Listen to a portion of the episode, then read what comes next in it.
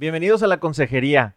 El día de hoy, en una transmisión especial, estamos desde la convención anual de Familia Unida y pues quisimos aprovechar que, está, que vino a visitarnos aquí a Monterrey una súper invitadaza que vamos a hablar de un tema que sabemos que a muchos de ustedes les puede interesar porque tenemos algún conocido o quizá nosotros estamos atravesando un problema de infidelidad. Muchas preguntas salen en este tema, hoy lo vamos a tratar en la consejería.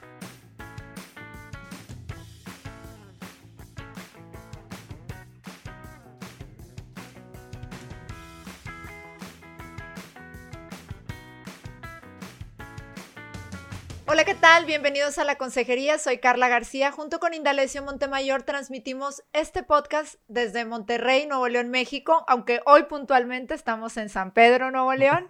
Y bueno, honradísimos de tener con nosotros a Marcia Gómez. Muchas gracias, Marcia, por darnos estos minutos para grabar este podcast. Ella está especializada en terapia de pareja y se entrenó directamente con el doctor John Gottman y tiene más de 20 años trabajando en terapia de pareja y se graduó de la Universidad de Berkeley y pues encantados de que estés aquí, Marcia, gracias. No, un placer. Y quiero agregar que también con Julie Gunman, porque son los dos, los dos son excelentes clínicos y quiero darle a Julie el crédito que se merece. Muy bien. Gracias. Pues estamos aprovechando mm. que vino a la Convención de Familia Unida, y estamos aquí y somos participantes también, y con, con Marcia vinimos a, tomar los módulos 1, 2 y 3 del método Gottman, y la realidad es de que el gran tema es la infidelidad, y yo creo que una persona que nos puede orientar mucho de este tema eres tú, Marcia. Y la gran pregunta de muchos matrimonios es, ¿puede salir adelante un matrimonio después de una infidelidad? Sí, Sí puede. Y es muy importante que no escuchen las historias que otros te cuentan. Porque muchos te van a decir, no, jamás. El que comete el error una vez lo va a seguir cometiendo. Y la verdad que no hay ningún matrimonio igual que otro. Si usted quiere recuperar a su pareja, si usted quiere a su pareja, yo sé que está traumado, afectado, herido, ¿cómo puede ser que me engañaron? ¿No? Pero si todavía ama a su esposo o a su esposa, la idea es convérselo. Dele la oportunidad si, su pareja realmente está arrepentido, ¿no? Y si quiere reconstruir ese matrimonio. Pero claro, se puede hacer un matrimonio número dos. Eh, cambie eh, el matrimonio, no cambia la pareja. Esa es muy buena frase. pero sí se puede, sí se puede. Es duro el trabajo, pero vale la pena hacerlo si los dos están comprometidos y comenzar construyendo la confianza. Es lo primero que hay que comenzar a hacer. Reconstruir, reconstruir esos pilares, ¿verdad? Claro. Este, nosotros hemos tenido el honor de entrenarnos con Marcia y una parte fundamental del método, pues es hablar de la casa de la relación sólida, que igual se los vamos a poner por ahí a los que estén en, viendo en YouTube el video podcast, este, eh, que pues es un gráfico muy interesante y ahí se puede ver que justamente los dos pilares que mantienen en pie esa casa, pues son la confianza y el compromiso. Exacto. Y evidentemente cuando hay una infidelidad, pues se destruye la casa. Tiras, tiras esos pilares, ¿verdad? Porque este, pues el compromiso es contigo para toda la vida, en todo momento, y, y la confianza es esta, eh, estar para la persona y confiar ciegamente, no en que va a estar para ti, ¿no, Marcia? Entonces, eh, muchas personas, ¿y qué le podemos decir, Marcia? Porque eso es lo que lo que pasa cuando llegan a terapia, ¿no? Llegan evidentemente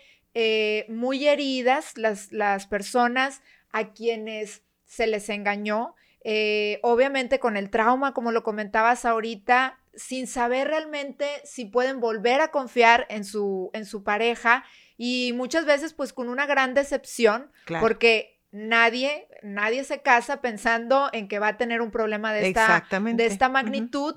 Y es como una lucha interna, ¿verdad? Yo creo que muchas de las personas que se acercan eh, dicen es que, eh, pues por una parte, ¿verdad? A veces eh, está el peso de los hijos, de que a lo mejor ya tienen ciertos años de matrimonio y de cierta manera esto les hace ruido como en el lo echaré todo por la borda o no, este, pero, pero de alguna manera hay algo internamente que no saben si podrán perdonar, ¿verdad? Y sienten esta herida como, cuando uno tiene esta herida a, flor de piel que te arde con cualquier cosa, ¿no? Entonces, ¿qué podemos decirle a las personas eh, que están como dudosas, ¿no? Como, como dudosas de saber, oye, eh, y que muchas veces es algo que te lo planteas en el noviazgo y dices, no, o sea, yo podré perdonar todo, pero una, una infidelidad jamás, ¿no? Entonces, este, muchas veces, y nosotros es lo que platicamos, es, bueno, eh, pues la gente no llega eh, como con esta postura de, ah, ya voy a perdonarlo todo, ¿no? ¿Qué podemos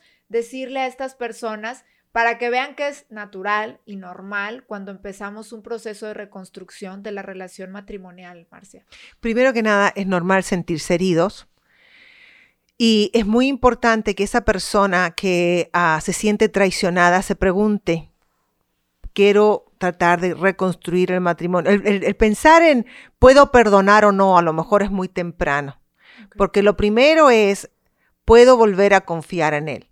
Entonces, la o en ella. La persona que ha engañado es la que tiene que entender que si realmente quiere recuperar su matrimonio, tiene que responder a todo lo que su pareja le pregunte en relación a esa herida. ¿no? Muchas veces se le dice, tu pareja te dijo perdóname y está realmente arrepentido, muévase hacia adelante, no pregunte más. Ese es un mal error, ese es un mal consejo. Porque la verdad que si la persona que se sintió traicionada tiene preguntas, ¿cómo fue? ¿Cuándo fue? ¿Por cuánto tiempo? ¿Qué pasó? ¿Desde cuándo? Esas preguntas se tienen que responder. Y si no las haces, claro que vas a sentir yo no puedo avanzar. Ya sientes yo no puedo avanzar, pero hacer esas preguntas, si tienes esas preguntas en tu cabeza, te abre la oportunidad a ver que tu pareja te está respondiendo en una forma honesta, porque la otra, la única forma de hacer para salvar ese matrimonio es responder honestamente. Si comienza a responder con más mentiras, está destruyendo aún más la posibilidad de salvarlo. Pero si responde honestamente y no solamente responde, sino que está dispuesto a reparar, para eh, demostrar, esta vez voy a hablar con la verdad. Tú dime lo que necesitas y yo lo voy a cumplir. Porque esto es lo que tú necesitas, porque yo destruí nuestro contrato matrimonial, yo lo quebré. Entonces es muy importante que la persona que se siente traicionada sepa que ese sentir de que no creo que pueda hacer esto, no crea que lo pueda salvar, que no tome una decisión impulsiva y dice, ya, nos separamos y ya. Primero usted está en duelo. Se murió su matrimonio. Así de simple, se murió. Y lo que usted tiene que vivir es ese duelo. El duelo se vive hablando y preguntando cómo se sintió y cuánto le hirió. Y la persona que hizo ese do que causó ese dolor, le tiene que escuchar. Y eso es procesar el duelo.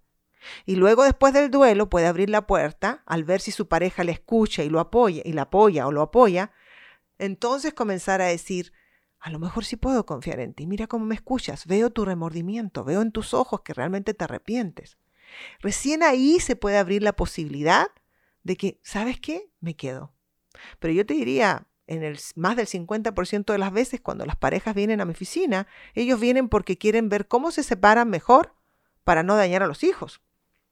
Y en el trabajo del conversar, se empiezan a dar cuenta, wow, mi pareja realmente está arrepentida, ha hecho todo lo que yo le he pedido que haga, me voy a quedar. Okay. Y ahí comenzamos recién a construir el matrimonio número dos. ¿Qué vamos a hacer para que esto nunca más vuelva a ocurrir? ¿No? Entonces, primero, el traicionado tiene que aceptar, esto es muy doloroso, claro que quieres no quedarte, claro que quieres alejarte lo más posible, es normal, es la primera reacción, no tome una decisión impulsiva en los primeros semana o dos semanas que aprendió el engaño. Tómese su tiempo. Y el que ha engañado, no crea que diciendo perdón ya terminó su trabajo. Ahora usted tiene que demostrar que realmente está arrepentido y demostrar que realmente quiere reconstruir este matrimonio y recuperarlo, haciendo todo lo que su pareja le pida para reconstruir esa confianza. Y si eso es, deja el trabajo porque ahí está el amante, si es lo que va a tener que hacer, es lo que va a tener que hacer, si es que realmente quiere salvar ese matrimonio.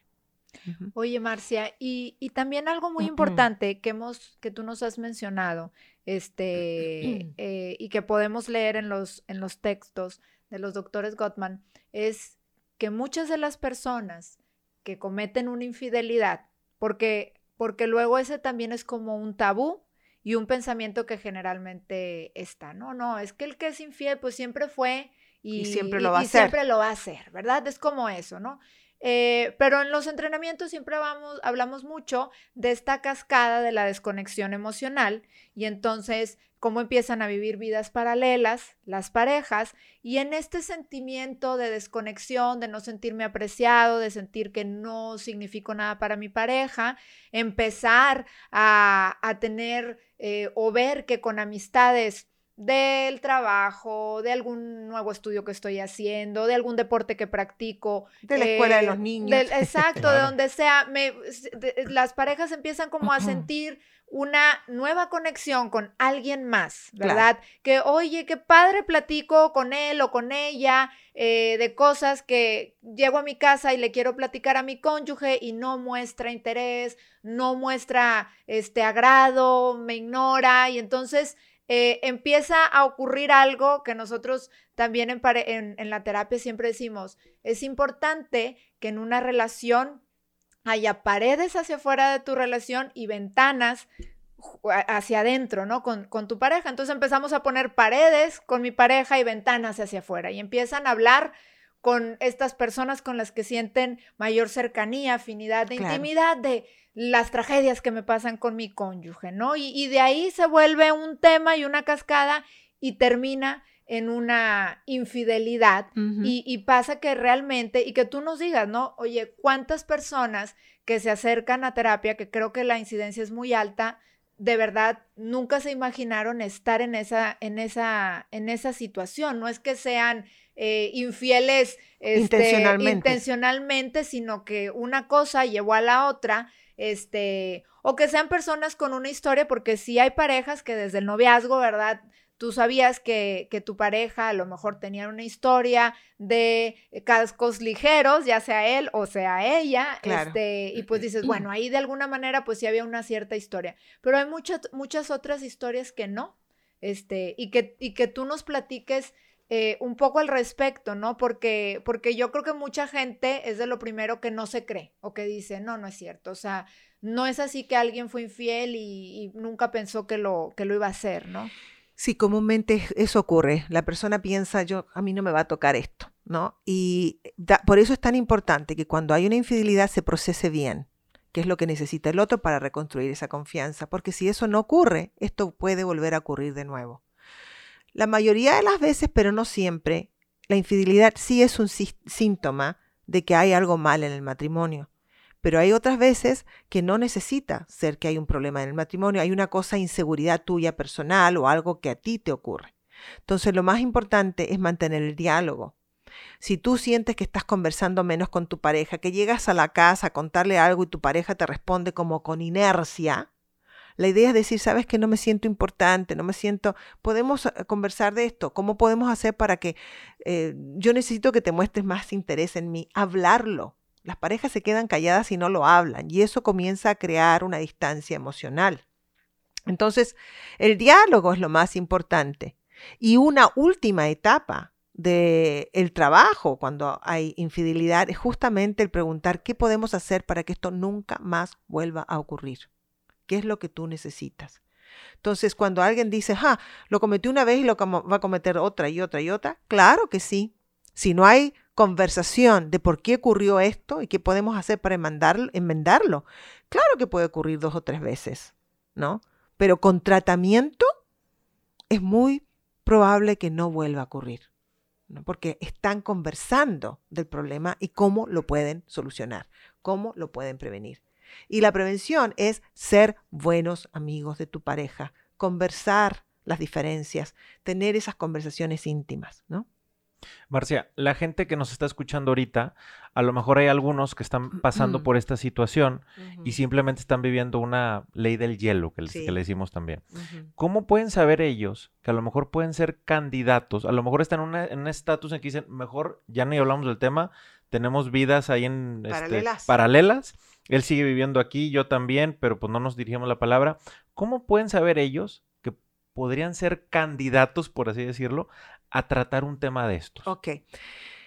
Para aquellos que nos están escuchando, si algo así pasó, pero usted aún siente admiración por su pareja, aún ve las cosas bonitas que su pareja es capaz de hacer, buen padre o buen trabajador, ah, todavía hay una admiración, ¿no? Pero hay una herida, pero sí siente que lo pueda mirar y es mutuo. Y si la persona también, pregúntele a su pareja, ¿tú todavía me admiras tú todavía me quieres? ¿No? Si la respuesta es sí, hay posibilidades. Sencillamente con eso, con que la respuesta sea sí, hay posibilidades. Claro que les va a dar miedo, que están heridos. Eh, el que engañó no va a querer hablar de esto, sobre todo si siente arrepentido, porque dice, ¿para qué voy a hacer sufrir a mi pareja nuevamente? Va a tener que volver a hablar de lo que yo hice y que me siento tan avergonzado. Pero es la única forma de ayudarlos a salir de ese profundo dolor. Es un incidente. ¿Se acuerdan que todos los incidentes se tienen que procesar? Sí. ¿no? Para poder ayudar a la pareja a realmente mantener la conexión, si no es como una bola de nieve que cada vez se va haciendo más grande. Es exactamente igual con una infidelidad. El quedarse callado no quiere decir que el dolor no esté ahí, solamente que está escondido. Entonces, el, hecho que lo puedan hablar y conversar es ayudar a procesar ese dolor y a sentirse escuchado y, querido por su pareja, ¿no? Y cuidado por su pareja y honrado por su pareja si ésta dice, ok, yo voy a hacer lo que tú necesitas para construir eh, nuestra relación de nuevo. Si hay admiración y si hay cariño, sí se puede arreglar. Entonces, es solamente el que vean el vivir y piense también, ¿vale la pena vivir solo? Así yo escogí vivir con mi pareja. Yo por un lado y mi pareja por el otro. ¿Vale la pena vivir así? ¿Es eso lo que quería? ¿Eso es lo que significa el matrimonio para mí? Y la otra pregunta, si tienen hijos, esa es la imagen que sus hijos van a tener de un matrimonio. ¿Ese es el mensaje que le quieren dar a ellos? ¿El matrimonio es este? Y si la respuesta es no, esfuércese, y va a ver que la, el beneficio va a ser muy grande porque va a volver a encontrar un amigo en su pareja. Pero sí, ¿es doloroso? Claro, pues va a tener que caminar un camino, como decimos, con espinas, pero lo que hay al otro lado vale la pena tenerlo. Y el requisito también para la persona que engañó en este mm. caso, él o ella, es de que ya no lo quiera seguir haciendo. Por supuesto, tenía que no haber otro, estar el engaño activo, tiene que haber remordimiento, eh, puede ser que él diga, la verdad que no me arrepiento, porque el haber envuelto con esta otra persona me hace dar cuenta todo lo que yo echaba de menos en mi relación de pareja. Ok, está muy bien. No necesita tener remordimiento del engaño. Necesita sentir remordimiento del dolor que le ha causado a su esposa o su esposo, ¿no? Entonces, conversar de eso. Lamento tener que haber hecho eso, ¿no? Eh, para, para que esto llegara a ocurrir ahora lamento el dolor que te causé. No, no quiero volver a hacerlo. Y no solamente eso, sino que ¿qué necesitas de mí para yo demostrarte que no lo quiero hacer de nuevo? Y hacer las cosas, la verificación, ¿no? Y luego de eso hablar cómo poder ser más amigo y cómo conectarse. Pero la persona tiene que estar dispuesta a responder todas las preguntas que tu pareja te haga, excepto las de más intimidad sexual, porque puede ser muy, muy traumante. Otra cosa que es muy importante para los que han engañado es que ellos dicen, bueno, ya, me equivoqué, perdón, pero no se dan cuenta que la mayoría de las veces la persona que ha sido engañada está traumada. ¿Qué quiere decir esto? Si tú vas al trabajo y llegas cinco minutos más tarde o tienes que hacer un viaje de trabajo, la persona empieza a imaginar cosas. Está con la otra persona, a lo mejor conoció a alguien más y se imagina cosas. Entonces, esas imaginaciones, en vez de quedar, porque una vez que se imagina, se quedan acá, las tiene que sacar. Tengo miedo que te va, que, viste a alguien, llegaste 10 minutos tarde y, empiezo a asustarme de que, que estás con alguien. La respuesta del que ha engañado tiene que ser una respuesta totalmente no defensiva perdón, me atrasé en el tráfico, pero tiene totalmente sentido que te imagines algo más porque yo llegaba tarde antes cuando andaba con la otra persona. Tienes razón.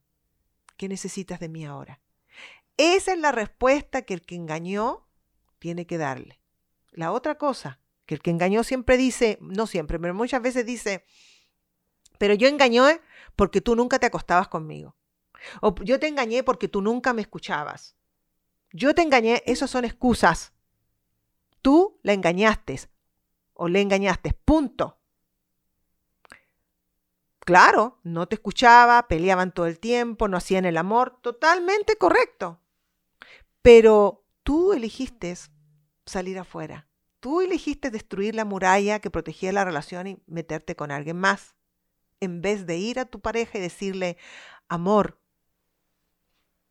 me estoy desconectando, tengo miedo que me enganche con otra persona, ¿lo podemos hablar? Eso es lo que uno debe hacer. Entonces, claro que estaban sufriendo, pero no es momento de hablar de ese sufrimiento, porque ¿qué pasa? Si hablas de ese sufrimiento, estás culpando a la que se sintió traicionada, estás culpando a tu pareja por haber sido el engaño. No, no, no, no, usted tiene que tomar responsabilidad. El engaño fue usted, aunque hubiese sido miserable en su matrimonio, usted decidió hacer eso. Y es muy honrable decir, me equivoqué.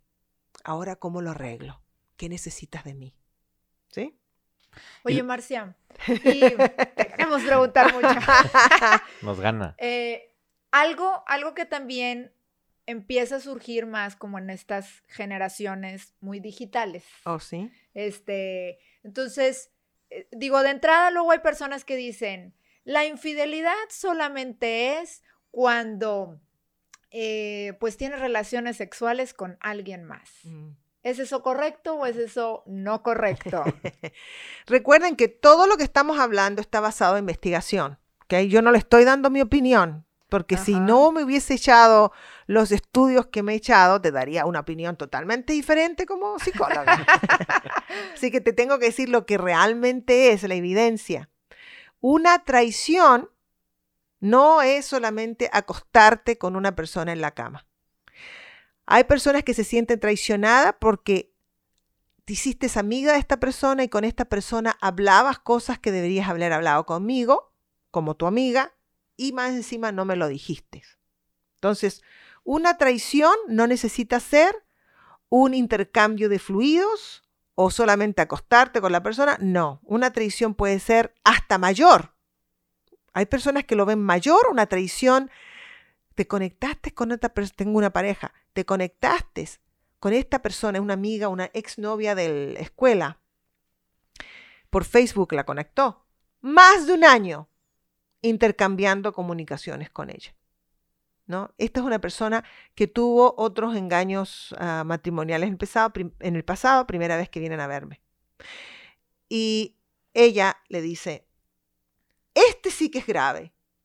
Pero ¿cómo? El otro te acostaste con ella una sola vez. Pero con esta intimaste, le contaste tus sueños, tus miedos, tus trabajos, todo lo que me tenías que contar a mí. Por un año. Entonces a ella le dolía más que hubiese tenido esa, esas conversaciones privadas que el acostarse. Entonces, hay otras que te van a decir lo opuesto. Ahí no tienes tú que decidir, deja que la pareja decida. Pero si la persona te dice, me siento traicionado porque hablaste con esta persona y fue secreto, porque la clave es si hay secreto, ¿no? Si tú no, si tú estás saliendo y estás haciendo algo, tu, tu pareja no está contigo, pero estás haciendo algo que si tú dices, a ver, si mi pareja es invisible, estaría contenta con lo que yo estoy haciendo, estaría satisfecho, satisfecho. No, no estaría. Ok, entonces no lo voy a hacer. Porque quiere decir que estoy haciendo algo que pone en riesgo nuestra relación. ¿Sí? Entonces, si tú empiezas a ocultar y a dar secretos, ya estás traicionando. Ya es suficiente para traicionar. Y la traición no es solamente la infidelidad, ese es un tipo de traición. Puede ser con dinero, puede ser con apoyar a los papás y darles dinero y no decirle a tu pareja. Todo eso es traición. Este, y bueno, quería llegar un poco a ese tema de, que pues la infidelidad puede no ser solamente física o sexual, Exacto, es puede emocional. ser emocional, ¿verdad? Porque luego hay quienes dicen, no, no, esto no es y esto sí es, y es como aclararlo un poco. Déjame decirte algo antes de eso, porque es importante que los libros, los estudios nos dicen que los que creen que la, la traición emocional no es nada, es el hombre. El hombre cree que si soy yo, yo hablo con ella nomás, no es nada. ¿no? Entonces, el hombre cree que si la única traición, no quiero generalizar, ¿eh? pero la mayoría del hombre piensa que si yo traiciono a mi pareja es solamente porque me acosté con ella. Entonces, muchos llegan a la oficina y dicen, pues si yo no le he traicionado, no me he acostado con ella. Pero no se trata de acostarte, también una traición emocional. Y si tu pareja lo siente como tal, significa que es. Bueno, y, quería llegar un poco a esto, Marcia, porque luego también hay quienes se acercan y, a lo mejor pueden ser casos de personas que nos estén escuchando, ¿no? Eh, y que dicen, oye, este, es que yo eh, chateo con personas, ¿no? que conozco o que son eh, gente que me he reconectado, amigos o amigas de la preparatoria, de la secundaria, y fuimos novios y me están contactando y ahora estamos como eh, pues teniendo estas conversaciones de lo que te, comentamos hace, hace momento, que empiezan a abrir esas ventanas hacia afuera de la relación y, comentar como sus tragedias amorosas o, temas laborales, a veces tienen coincidencia porque pues fueron compañeros en la universidad y entonces, este, y siempre están como al filo de, me está pidiendo verme, pero no me he visto, ¿no? Y, y, pasan como esta, este tema, eso por un lado. Otras, pues puede ser también el tema eh, de la pornografía, este, que a lo mejor ahí... Pero yo no lo juntaría, ¿eh? Son cosas... Este, Porque si yo estoy chateando con una amiga de la escuela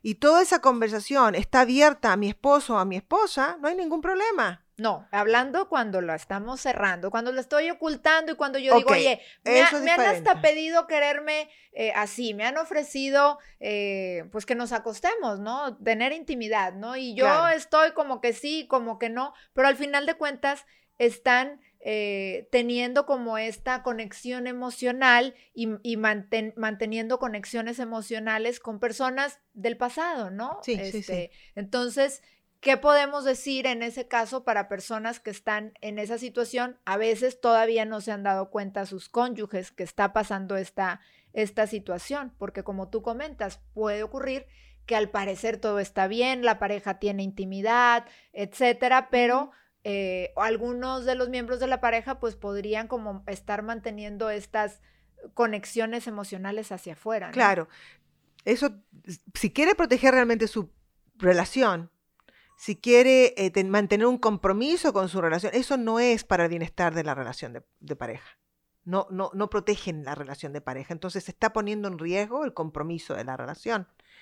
Y debería terminar lo antes posible. Y no solamente terminar, sino que confesárselo a su pareja. Porque si no se lo confiesa, por algún otro lado va a aparecer. Entonces póngase en el lugar. Si mi pareja hace esto, ¿cómo yo me voy a sentir? ¿No? O está usando la ley del embudo. Si yo quiero que a mí me respeten y yo quiero que mi pareja sea fiel conmigo, ¿por qué yo voy a quebrar la regla? Entonces, tiene que haber diálogo. La tecnología nos está poniendo más y más en peligro. Entonces, si usted se está comunicando con otra persona o que quiere fantasear sexualmente, cuéntele a su pareja que quiere fantasear sexualmente. Haga con su pareja lo que está fantaseando que quisiera hacer con otra persona pero la idea es proteger el compromiso. Eso es lo que los maestros de relaciones nos, muestran. El compromiso es yo no voy a hacer nada que ponga en riesgo nuestra relación, ¿no? Nada. Eh, tenía justo una pareja muy linda que acabo de ver por mantención. y él me llama y la esposa le dice, llama a Marcia, estoy trabajando yo con ellos, ¿no? Y lindos ellos, venían por otro tema y él me habla y me dice, ¿sabes qué, Marcia? Es que a veces me imagino hablando con esta amiga que tengo. ¿No? Es una amiga nomás. Pero imagino esto, imagino lo otro y me siento mal y me siento culpable. ¿Ok?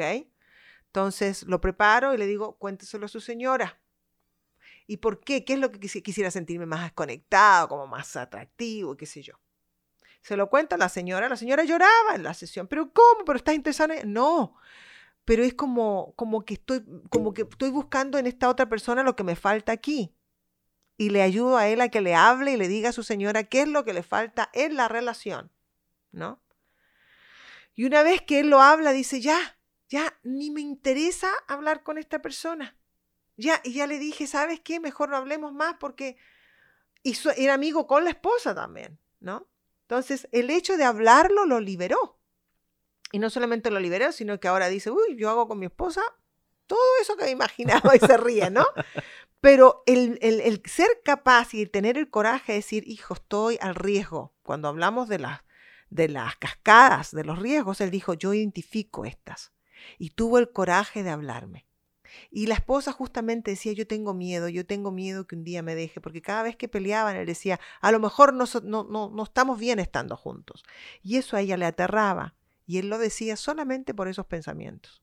Y el ser capaz de hablarlos les ayuda a tener una conversación íntima que les ayuda a crear esa muralla enfrente al mundo para proteger la relación. ¿Sí? Marcia, ya nos pasamos. Sin embargo, sin embargo, no quiero dejar de preguntarte, la gente va a tener la duda, si estoy pasando por esto, está muy difícil que ellos solos puedan solucionar este conflicto. Entonces es, ¿qué recomendarles? Uno, y dos, la duda que también van a tener, ¿cuánto tiempo me voy a tardar en sanar esto?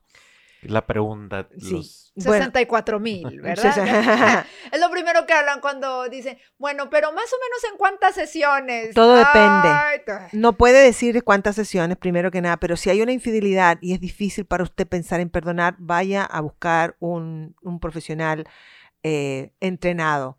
Eh, Familias Unidas tiene varias personas que han podido tener el entrenamiento 1, 2, 3, ustedes lo tienen. Pueden seguir especializándose algún más, aún más, ¿verdad? Claro. Entonces, buscar apoyo, primero que nada, profesional. Segundo, cuántas sesiones, todo depende, porque hay personas que tienen más dificultad en perdonar.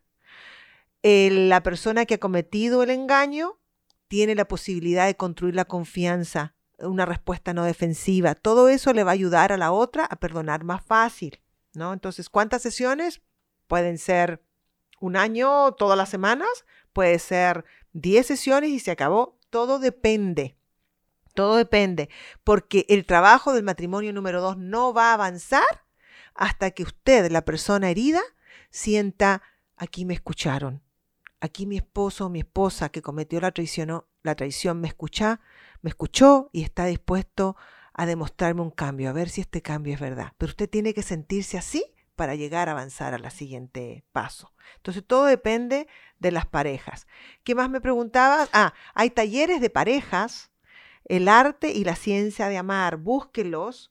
Ah, puede ser que aquí, por ejemplo, estamos haciendo uno este fin de semana, el sábado y el domingo, que yo lo hago con mi esposo, pero son talleres todos basados en investigaciones científicas. Todas esas herramientas le va a ayudar para lidiar mejor con un engaño matrimonial, ¿no? Y también am, eh, visite siempre mi página, ahí va a ver donde yo estoy enseñando o a lo mejor en, en, qué sé yo, en su página, estoy seguro que ustedes pueden promover cosas, pero sonomacaposworkshop.com es mi página en inglés, lascienciadeamar.com es en español y ahí van a buscar varios psicólogos o terapeutas en México donde ustedes podrían ir a buscar apoyo. Muy bien. Excelente. La gente que nos escucha va a decir, ¿y dónde encuentro A Marcia. a Marcia? Marcia Pero hace- Marcia Estados Unidos. Mar- Estados Unidos en únicamente. California. Pero haces eh, eh, algunas sesiones este, eh, vía video, No. por ejemplo. Y yo no Todo es- recomiendo que hagan terapia de pareja en video, yo no lo esto no, recomiendo. para nada, No, en sí. engaño y tampoco en terapia al principio. Sí. Se puede hacer después. Entonces, lo que yo hago es mucha maratón. Parejas vuelan a Estados Unidos. Yo los trabajo por tres días y luego los mando a la casa. Y luego, después de eso, sí puedo ver por, por línea o cuando viajo a uno de los lugares donde enseño, me reúno, con- ellos van y me reúno con ellos tres horas o algo así. Pero solamente en esos casos, pero no hacer terapia en línea con parejas, muchachos. Es peligroso. Claro. Entonces, eh, no, y aunque se suena más fácil, yo les invito a ustedes, no vayan a buscar terapia en línea. Primero con un terapeuta cara a cara. Muy bien, de acuerdo. ¿sí? Y nos dijiste las dos páginas que tienes, que la- a los que nos están viendo en video, les vamos a poner como quiera la liga para que puedan entrar. Eh, también Marcia lo dice, Familia Unida tiene este, gente que ya está capacitada para este tema, que puede contactar. Los que están, la mayoría que nos escuchan son en México. Ajá. Entonces nos pueden encontrar. Y Familia Unida trae frecuentemente Este, ya Marcia está tramitando su nacionalidad años. mexicana prácticamente. este, y bueno, pues Marcia, te queremos agradecer mucho que nos hayas dedicado estos 20 minutos mentirosos que fueron 35. Mira, me lo va a tener que dividir en dos pedazos. Exacto. No, no, no, se va corrido. No, muchísimas gracias. La realidad es que es un tema que, que mucha gente nos lo ha pedido tratar y la realidad es que tenemos que tratarla con quien nos capacitó en este tema, que eres tú, y la realidad es que yo creo que mucha gente se queda mucho con una mejor idea. Sí. Por último, ¿qué le puedes decir a la pareja que trabaje? ¿Qué le, qué le quisieras decir nomás para cerrar? que si hubo un engaño, si hay amor, sí se puede. Está herido, está enojado, pero sí se puede. Si hay amor, se puede. Solo que tenga paciencia con usted misma, porque a veces a usted mismo le va a costar perdonar. Pero si usted ve que su pareja tiene remordimiento, se fluye más rápido. Sí, quédese ahí. Muy bien. Pues muchísimas gracias, de Gracias, nuevo. Marcia. Muchísimas Placer. gracias y a ustedes que nos acompañaron en este episodio. Pues le- les queremos eh, recordar que estamos aquí en la Convención de Familia Unida. Eh, les recuerdo nuestras redes sociales, nos pueden encontrar en Facebook, en Twitter, en TikTok, en Instagram, se me olvidaron todas, en cuál? YouTube también. Entonces pueden encontrar todos los capítulos de este podcast se publican todos los jueves. Si te parece interesante este contenido y si crees que le puede servir a tus amigos o a tus conocidos o familiares, no dudes en compartirlo.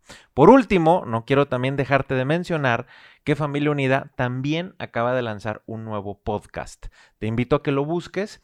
Está también lo puedes encontrar en Apple Podcast o lo puedes encontrar también en Spotify. También lo tienen ya publicado. Búscalo como Familia Unida. Está el nombre, aquí está, se llama Acompañándote en tu vida. Entonces te recomiendo porque lo acaban de lanzar. Siempre es bueno promover contenidos relacionados a la familia y este es uno más que puedes escuchar. Nos escuchamos la próxima semana. Gracias por acompañarnos. Que pases muy buen día.